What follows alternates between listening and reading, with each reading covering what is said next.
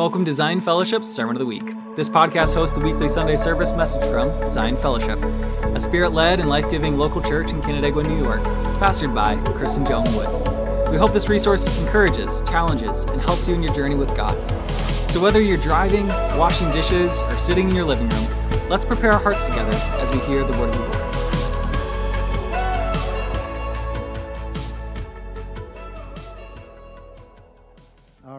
Going to say a sentence, and as I say this sentence, I want you to. it's, it's a it's a uh, board game, and uh, as soon as I begin to say this sentence, uh, when you know what board game I am speaking about, just yell it out. Okay, this is how it goes. Colonel Mustard in the library with the candlestick.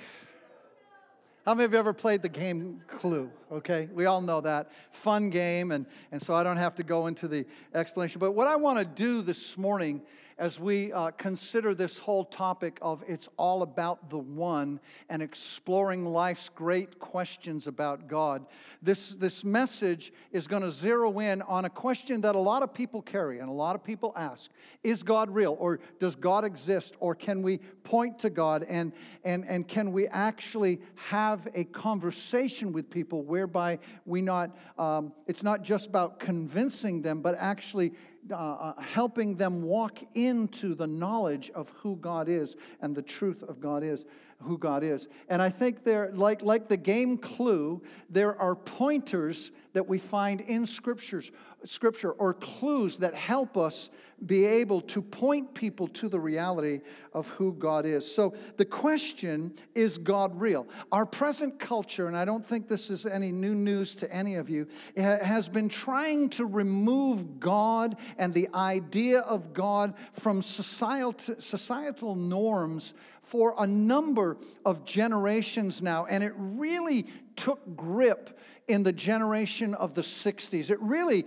took grip amongst my generation where we were looking for all kinds of truths out there. And as a result, it became this cornucopia of, of ideas and thoughts about God. And, and so many of them are just false and they're not true. But today they weigh heavy into our society. And so, you know, people are saying things like this well, this is the way that you should live. And then there's a whole other group over here that says, no, this is the way you should live. And, uh, or, or then there's another group that says there's no right way or wrong way to live. You can just, each person can choose their own way. And, and, and you know, it's just not common people that are saying that. You've got philosophers, you've got educators, you've got sociologists, you've got psychiatrists and, and politicians, and even pastors offering all of these speculations about how we should live and how we should conduct ourselves in life and why we're here and, and what it means to live on this planet and, uh, and then how should we live. And so everybody is kind of speculating, and I want to do something with this message because I think that we have to be able not to live in the realm of speculation. What we need to do is we need to live in the realm of surety. And the only way for us to live in the realm of surety is to have a word that is authoritative and found in the scripture. We need authoritative revelation that impacts our hearts when we consider the whole topic of God and we consider how we talk to people about God or we talk to people about Christianity. We need the authoritative Word of God, the word of revelation that will bring us into an understanding whereby when we have conversations with people who have questions, it's not based on my opinion, it's, it's not based on some speculation, but it's based on something of authority. It's based on the authoritative revelation of God's word. It's consistent with human history that, that people have questioned the existence of God. They, they say things like, well, you can't see him. Why doesn't he show himself? If he showed himself, I would believe in him. Or you can't feel him, or you can't touch him. And, and they try to understand God, who, as we sang this morning, is transcendent. They try to understand God with their five senses. How many of you know that you're never going to understand God simply with your five senses.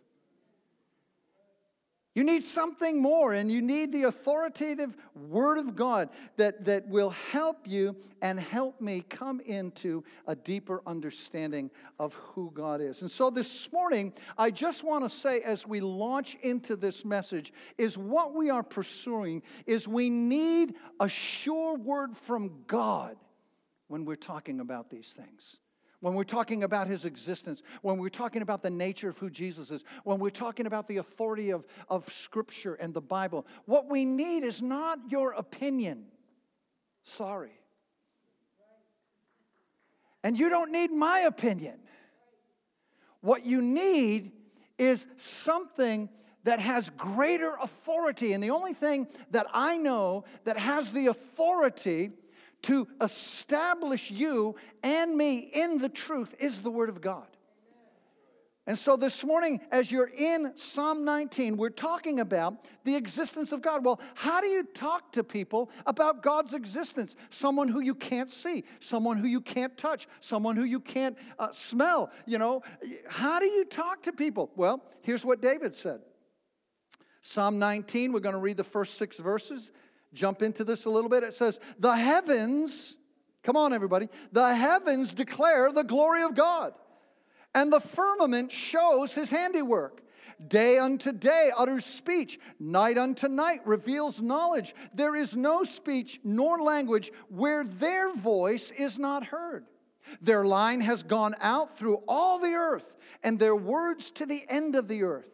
In them, he, that is God, has set a tabernacle for the sun, which is like, now he's being descriptive of, of what God is like. He says he's like a bridegroom coming out of the chamber and rejoices like a strong man who has just run, run his race. It's rising. The revelation of the existence of God is rising from one end of heaven to the other and the circuit to the other end and there is nothing hidden from its heat. Now, understand who's writing this. This is not some deep uh, theologian that has spent hours in uh, you know some seminary library studying the scriptures coming into an understanding of, of who god is no this is a simple shepherd boy who has spent hours in the wilderness, day and night with, with simple sheep, watching over sheep, but having tons of opportunity to, to see the expanses of heaven and the stars at night and how creation is just in this, this, this rhythm of, and, and, and, and he's, he's looking at that and he's, he's basically saying to every one of us, how can you look at creation and not come to a conclusion that there is one who has created all of this? That's what he's saying. He's, he's, he's, he's presenting, this simple shepherd boy is presenting a theological argument. And he's saying, Look at the stars. Start there. They declare the glory of God. They're telling you, listen, every time you and I go out and we look at the stars and we see the expanse of the cosmos, David's saying, if that doesn't convince you that there is a God who exists, I don't know what will.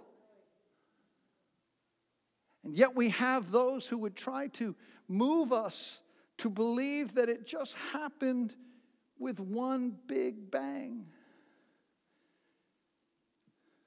Listen to what it says in Romans chapter 1. For the wrath of God is revealed from heaven against all ungodliness and unrighteousness of men, who suppress the truth in unrighteousness. Because what may be known of God is manifest or revealed. It's plain, it's clear. That's what that word means. For God has shown it to them. For since the creation of the world, his invisible attributes are clearly seen, being understood by the things that are made, even this, his eternal power in Godhead, so that they are without excuse. Because although they knew God, they did not glorify him, nor were they thankful But they became futile in their thoughts, and in their foolish hearts were darkened, professing to be wise.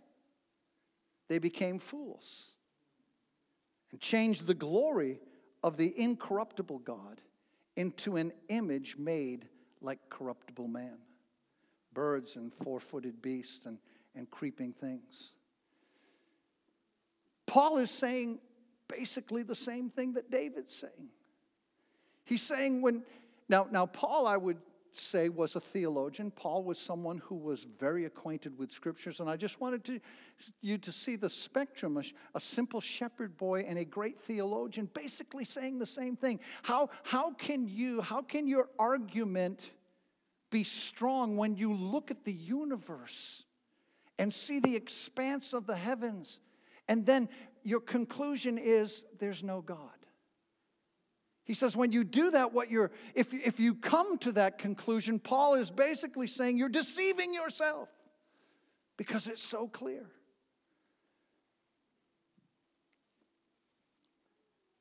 So I want to give you some thoughts this morning of, of some clues or some ways that when we have this conversation with people, we can simply talk to them about what we know to be true. The first one is this when, when you're talking about clues in regards to who God is, and if we'd move to the slides, the first clue is this.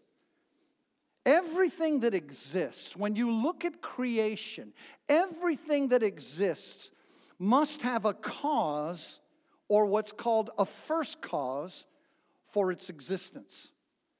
Simply put, the way I put it is I talk to people about the existence and the nature of stuff. People say, Well, how do you know that God is real, Chris? And I say, Well, because stuff exists. Blows their mind when I start there. Well, what do you mean? Stuff exists. Well, stuff is here. And how did that stuff get here? It just didn't appear, did it? You know, it, it would be like me saying, well, you know, there, there was once this this, this rock that was traveling through outer space, and, uh, and, and, it, and it reached this, this melting point and, and, and, and exploded. And when it exploded, this, this, this, this liquid began to form on its edges, and as that liquid began to form, it became a sweet substance that, that, that suddenly uh, took on taste and, and, and flavor for human beings. And as that, as, that, as that liquid was forming, suddenly out of nowhere came an aluminum sheath that encircled it. And, and as it encircled it, it, it, it, began to contain and, and, and hold this liquid that came out of nowhere. And, and, and as that, that aluminum sheath started to contain that liquid, syrupy, tasty uh, substance. Not only did it, did it uh, have a, this, this aluminum shield, but then on the top there was this, this pull top that came about. And as the pull top was forming, suddenly out of nowhere, the word or the letters P, E, P, S, I, which we means something deeper than we believe formed as well.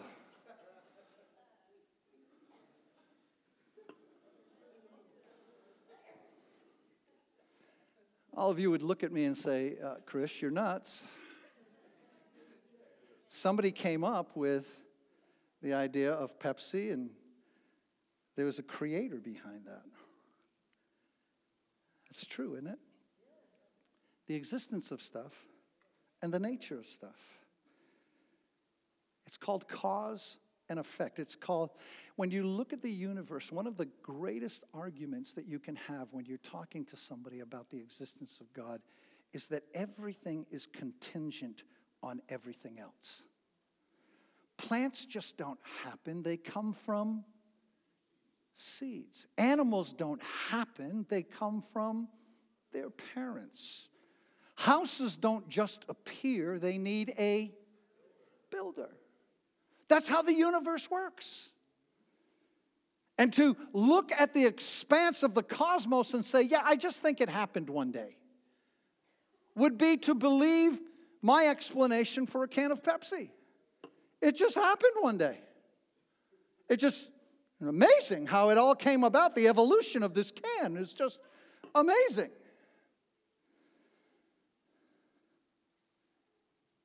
I mean, even Julie Andrews knows better than that. In Sound of Music, she sang a song that says, Nothing comes from nothing, nothing ever could. And she was no great philosopher or theologian.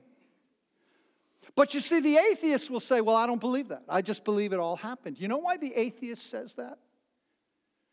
The atheist says that because when, when you become a, a person that believes that, that, that there is no God, then you can live your life subject to nothing. There's no greater authority. When you say God does not exist, guess who becomes the authority in your life? You do. And so, when you're talking to someone who doesn't believe in God, you already know you're dealing with an authority issue. And one of the reasons I've discovered in conversations with people why they don't believe in God is because somewhere along the line, somewhere, somebody in authority has either offended them or broken their heart or done something as a result of that. These, these convoluted conclusions start flowing from their lives, and suddenly they don't want to believe in any authority, and the only conclusion is there can't be a God. Because then I'm a free, I'm free from all authority and I can just dictate my life the way I want to dictate it. So the first conclusion that we have to come to is, is there up on your, your the overhead there, the existence and the nature of stuff. And, and look at what some really smarter people than me have to say about it. Can you, can you read that? That one's a little blurry to me. Everything comes from something and everything depends on something. That is the principle of contingency and dependency. And so that's number one. The second one is that all that we see had to be created by something or someone. Sir Isaac Newton, you know the guy that informed us about gravity? Look at what he said. He said, When I look at the solar system, I see the earth at the right distance from the sun to receive the proper amounts of heat and light. This did not happen by chance. Now, I'll tell you right now that Sir Isaac Newton was a whole lot smarter than me, and that was his conclusion. He says, All you got to do is look and realize this couldn't have happened by chance. And so, when you're having a conversation, you're not entering into an argument. You're leading somebody into a conversation where you're trying to point them to the clues that are within the universe that point to the existence of God. Now, I fooled around with a Pepsi can. Let me take a banana. And I want you to think about this. This is part of creation. It's contingent and dependent on itself. You don't get bananas out of the thin air, do you? Where does a banana come from? A tree. And where did the tree come from? A seed that was found where? Now, think about this piece of fruit. This piece of fruit came about as a result of creation. Isn't it interesting that it forms perfectly to the human hand? And it has its own pull tab.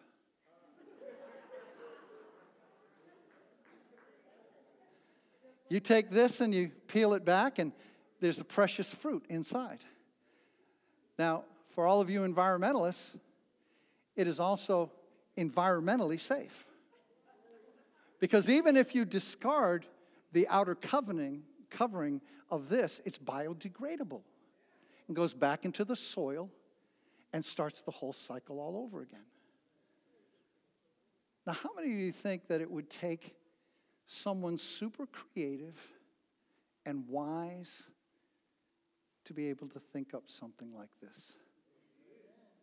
See, when I'm talking to somebody, I'll take a piece of fruit and I'll just start talk, what, talking to them about the piece of fruit and, and how that piece of fruit points to the existence of God.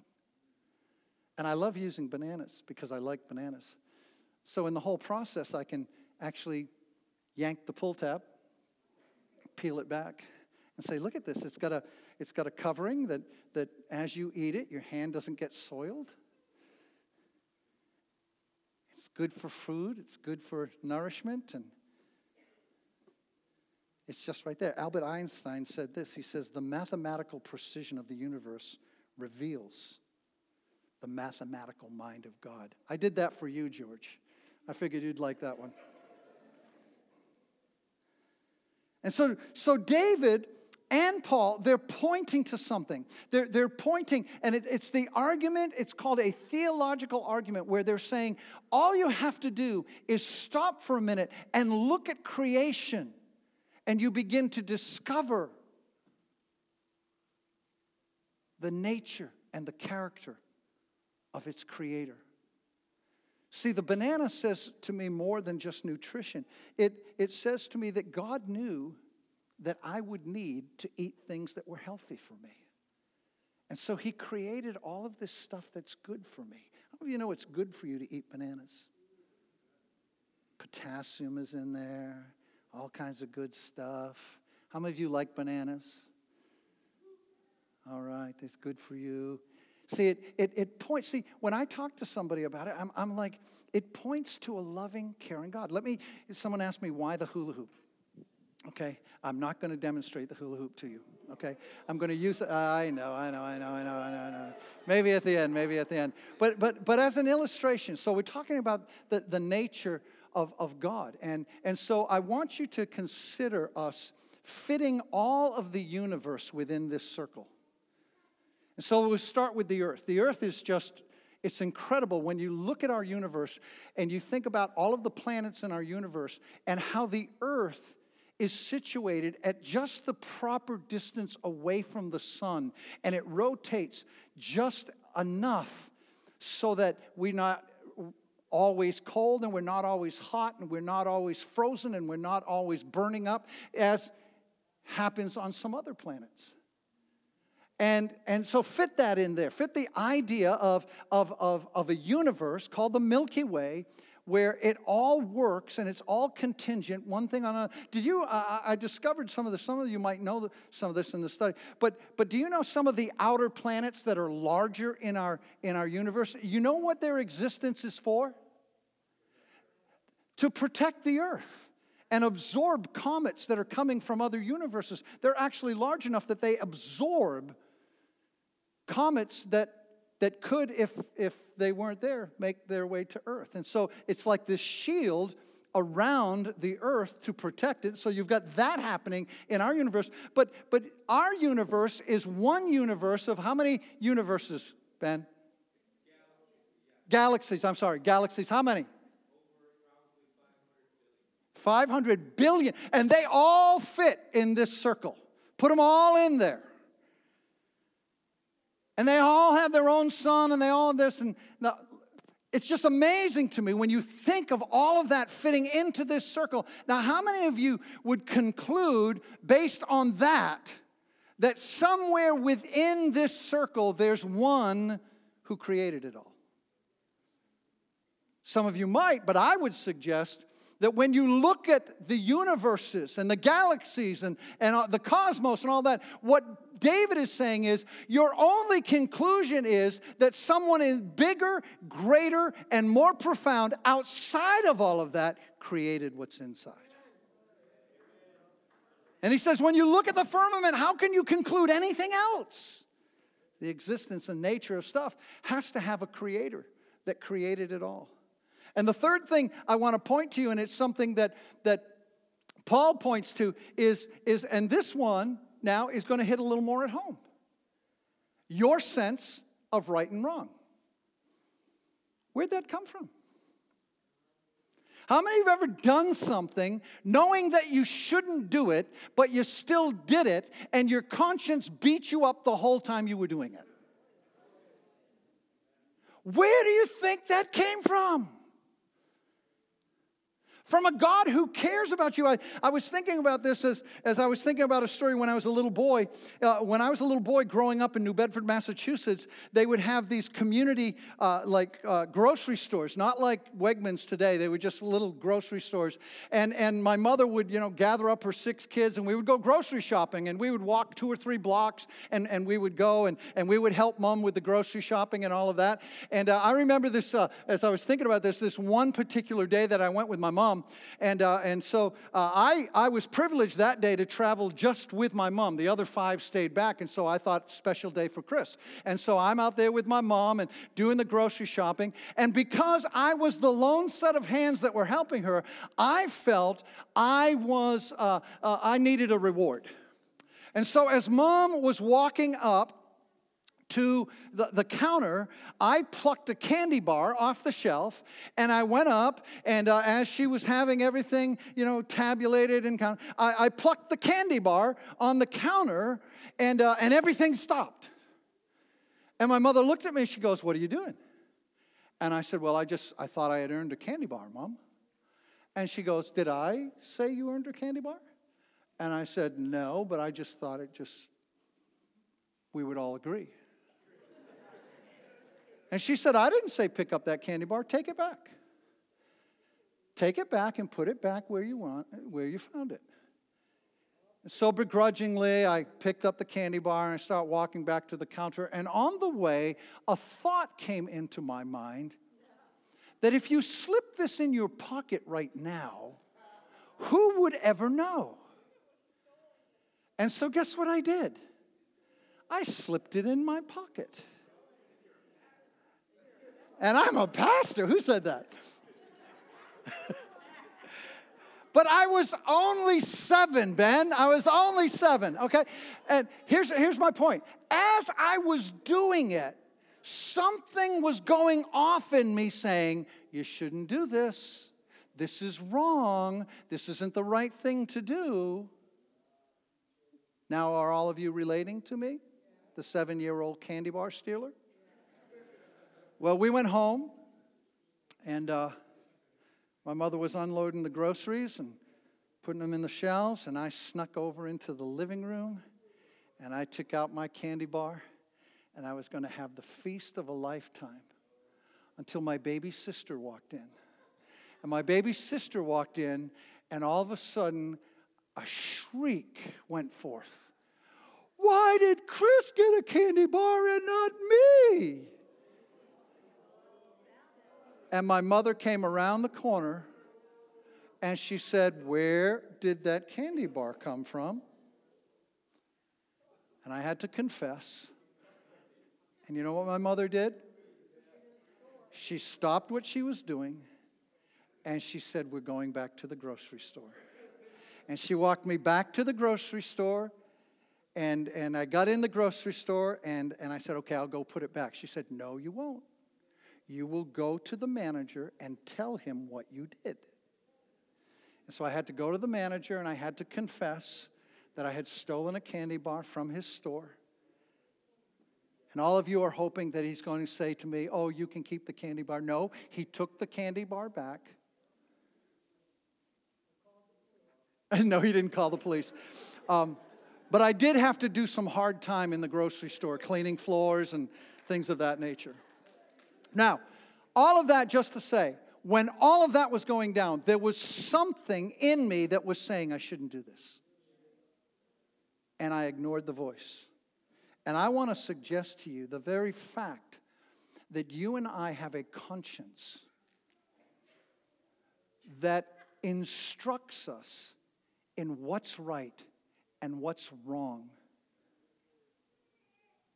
is an evidence that there is a God who cares about right and wrong and cares about the decisions that you and I make. Listen to what Paul says. Listen to it. He says, For when Gentiles who do not have the law by nature do the things in the law, these, although not having the law, are a law to themselves who show the work of the law written in their hearts, their conscience also bearing witness, and between themselves their thoughts accusing and excusing themselves. For the truth of God is known to them intuitively. So, all of you who have ever questioned the coming of the Lord and, and these, these tribes that no one has ever reached, and you're asking yourselves, well, what will happen to them? Will God just extinguish them and send them to hell? What Paul is saying is he's saying there is something intuitively that God has created in man that he can know, even without a gospel witness, that God is real. That blows my mind. That fries my circuits. That God would be that loving and that caring and that kind and that generous to even the furthest groups of people who have never heard the gospel or never read the Bible. That He would put within them a witness of His glory and His majesty. That to me is amazing. So there are clues.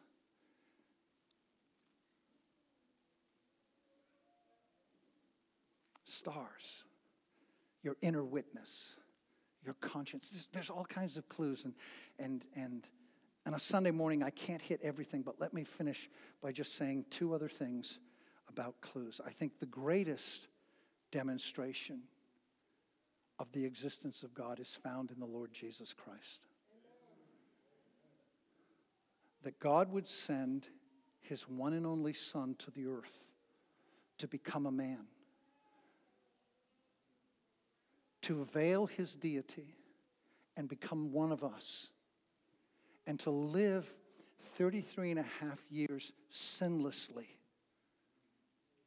with incredible kindness and love and generosity to everyone around him that then he would allow himself to be crucified on a cross so that your sins and my sins could be forgiven. And not only was he crucified, but he rose on the third day to bring forth a demonstration that death could not hold him down. And that God, through Christ, was conquering both sin and death for you.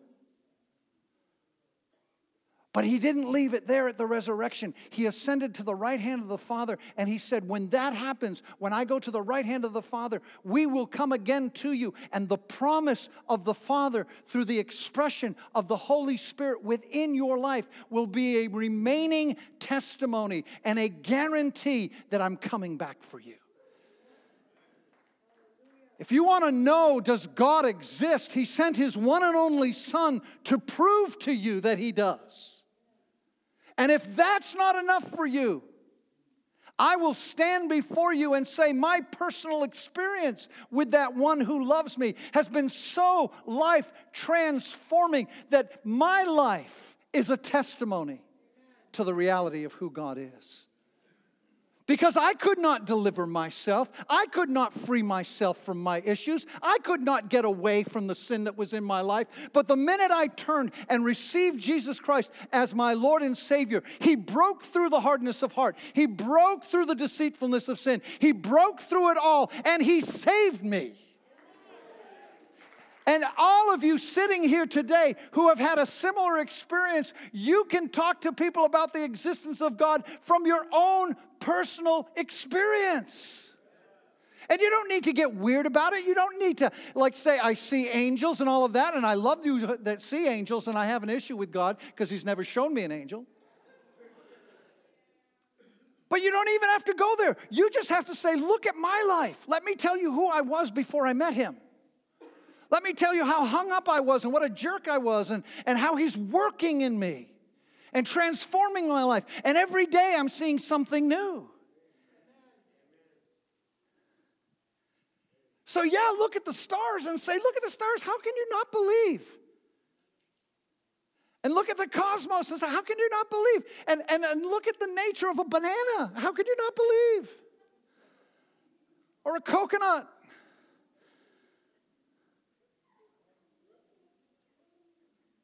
Or a pineapple or an apple. You know, okay. How can you not believe?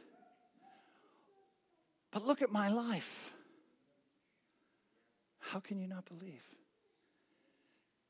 that there's a God who reached out of eternity with his everlasting love and he rescued me when I wasn't even looking for him.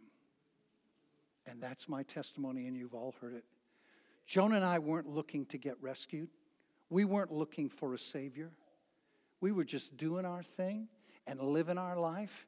And God said, I love you so much that I will rescue you right out of your junk. And He confronted us one Sunday morning as we sat in her father's church. Neither one of us serving the Lord, but we sat in the front row because that was what pastors' kids did. And the Lord spoke to me that Sunday morning and He said this. I don't know if I've ever told you this. I've told some of you personally what He said to me. He said, Chris, I will not contend with you for the rest of your life. Today you need to decide if I'm real. And as He was speaking that to me, He spoke it to Joan. And we got in our car and we were traveling three hours from Connecticut to Cape Cod and we were driving home. And typically, when back then, it, be, it, was before we had children, and, and so the car ride home to Cape Cod would just be filled with conversation, and we'd just be enjoying ourselves and having a great time. And for the first half of the ride, there was absolute silence in the car. And finally, Joan said, Did something happen in church to you today? And I said, Yep. And she said, What happened? And I went, I don't know how to explain it. And she said, Well, tell me what happened. Now, she had a little more background because her daddy was a pastor. I was more of a heathen, okay? And I said, I think I heard the voice of God. So she looks at me and she says, Well, what did he say? And I went, He said he would not contend with me any longer and that I needed to decide how I was going to live. And as I said that, her face went completely white. And I said, What? What? What did I say? What did I say? She said, He said the exact same thing to me. And it was at that point that we went home. We took all of our drugs, we took all of our alcohol, we put it in the toilet, we flushed the toilet, we sent it all the way. And I stood in my bathroom and I said, God, if you're real, I never want to experience withdrawal. I don't know if I've ever told you this part of it. And I stand before you today having never experienced withdrawal. Now, that's my story. Your story is probably even better. And it points to the existence of God and the reality of God. Folks, when people say, Does God really exist? I just want, I hope I've encouraged you today to say to you, You've got something to say. And it's not to argue with them, but it's to enter into a conversation with them whereby you lead them into the truth. So, what do you do with a message like this? Number one, let's all stand to our feet. Number two, anybody want a Pepsi? By the way, I don't drink it. Okay, here you go. Anybody want a Pepsi? It's right here. Okay. I'm not going to throw it. Anybody want a banana? Who wants a banana? You guys want a banana? There you go. All right. Okay, so here's what do you do with a message like this? Number one, Who grabbed the Pepsi, by the way? I didn't. There, there was a, okay, okay, good, good. Joan, why don't you, can you come up to the keyboard, please, honey? I, and I know I went a little long this morning, but, but I thought it was important that I do. Um, I, I think this is what you do with a message like this. Number one, you let creation humble you as you look at it. You let it humble you to the point where you look at creation and you realize the creator of all of that. And you allow it to humble you in his presence. See, we, we, mankind is try, constantly trying to push God out And what I'm suggesting is with a message like this, what you need to do is you need to see what God has created and you need to let God in. You just need to humble yourself and say, God, it's amazing what you've done. See, all that has been created, listen, it was created for you. Joan and I were out cross country skiing yesterday, and we were out in the woods, and we would just sit and we would just pause and we would look at the beauty of creation and, and realize all of this, God, you created all of this for my enjoyment. What a wonderful God. And, and, and when you do that, when you go for a walk or, or you're sitting on a beach or, or you're looking at the stars, let it, let it humble you to the point where you, you just are humbled in His presence and you let thanksgiving rise up within you. I think the second thing that all of us have to do is we have to be willing to resist the modern evolutionary theories that want to try to convince us something else. Just resist it. You don't have to accept it. You don't have to accept the Pepsi can came to an existence just as a result of a Big Bang. You don't have to try to explain it away either. You just have to say that doesn't make any sense. But just resist what modern thought wants to do because modern thought is, is looking to push God out of your life. And what I want to convince you today is you need to let God in.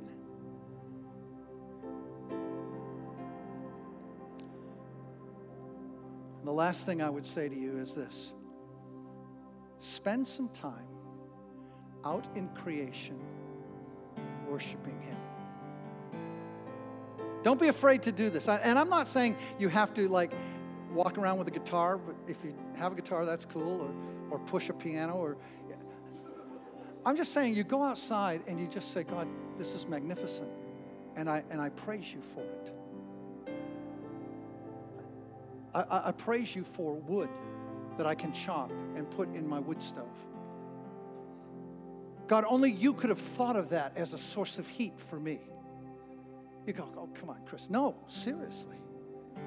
I'm, I'm saying take it to its, its, its most finite thought pattern. And, and you'll see every time that, that the only reason that exists is because there's a God who created it and He created it for you.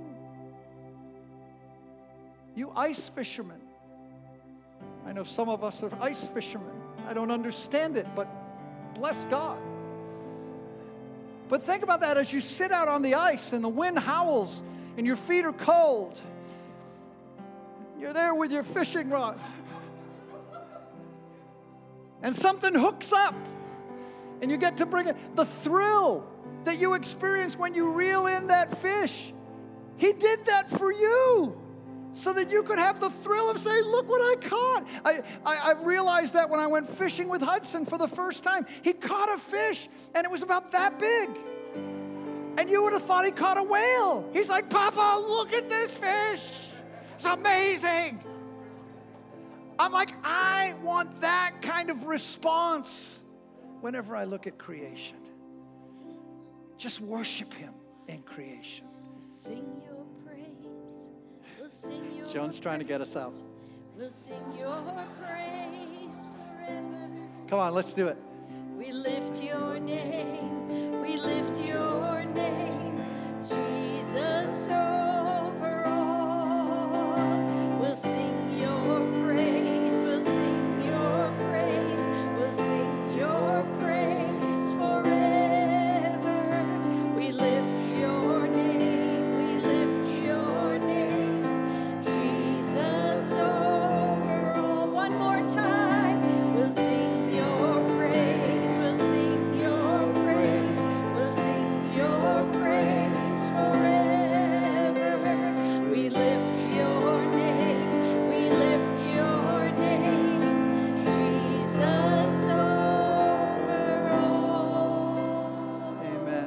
Father, I just pray that you would take us from this time together here today as we've just talked about simple stuff, but profound, transcendent thoughts of your existence, of how you created everything that we see and you created it for our enjoyment.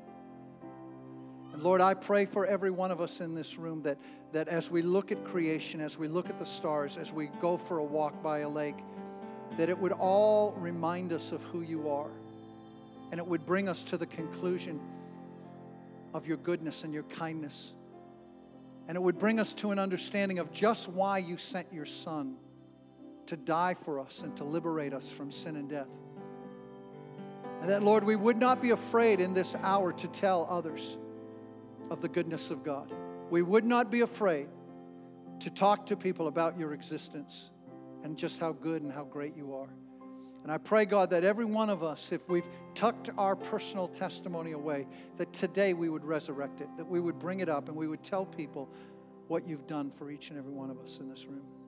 So, Lord, take us today empowered by the Spirit. We thank you for the testimony and witness that you have deposited in our lives and in our hearts, and we give you praise. In Jesus' name. And everybody said, Amen. God bless you. Amen and amen. We hope this message has encouraged and challenged you in your walk with God today. Again, this podcast is a resource of Zion Fellowship, spirit led and life giving local church in Canandaigua, New York. If you'd like to learn more about us, find us at our website at zionfellowship.net or find us on Facebook and Instagram. Also, feel free to give us a call at 585 394 7450. Blessings to you as you continue in your day.